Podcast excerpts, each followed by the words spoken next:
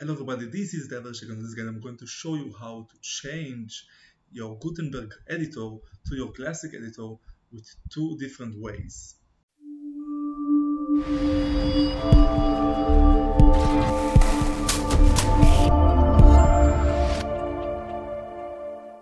Okay, so how do we disable the Gutenberg editor?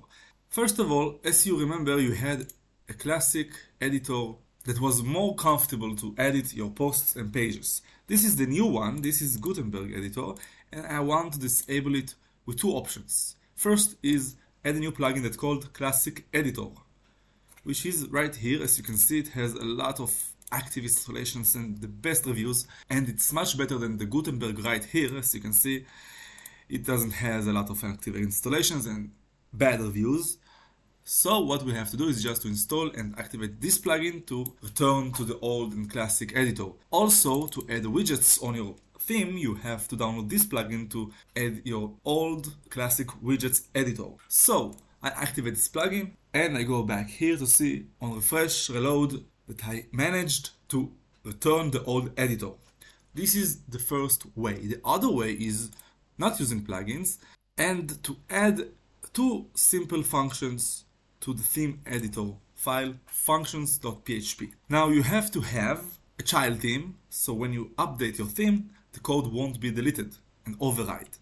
So you have two options to edit on this functions.php on your child theme or to edit a plugin that can add snippets, PHP snippets. So let's add a new plugin, snippets, activate this plugin called snippets. Down here I can add a new snippet for the code, two simple functions right? Here just add a filter that this function adds the use block editor for posts which is false which this is actually disable the Gutenberg for posts and this disable for any post types like products pages and some templates on Elementor if you want to edit on every post type on WordPress.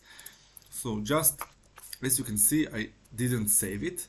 I'll add a new page to show you that the Gutenberg is now working without the plugin but this disables it so I just write the name title here and run it only on the administration area. Save changes and activate. Save changes. Now let's see if it works. As you can see it returns the old classic editor for WordPress without any use of plugins.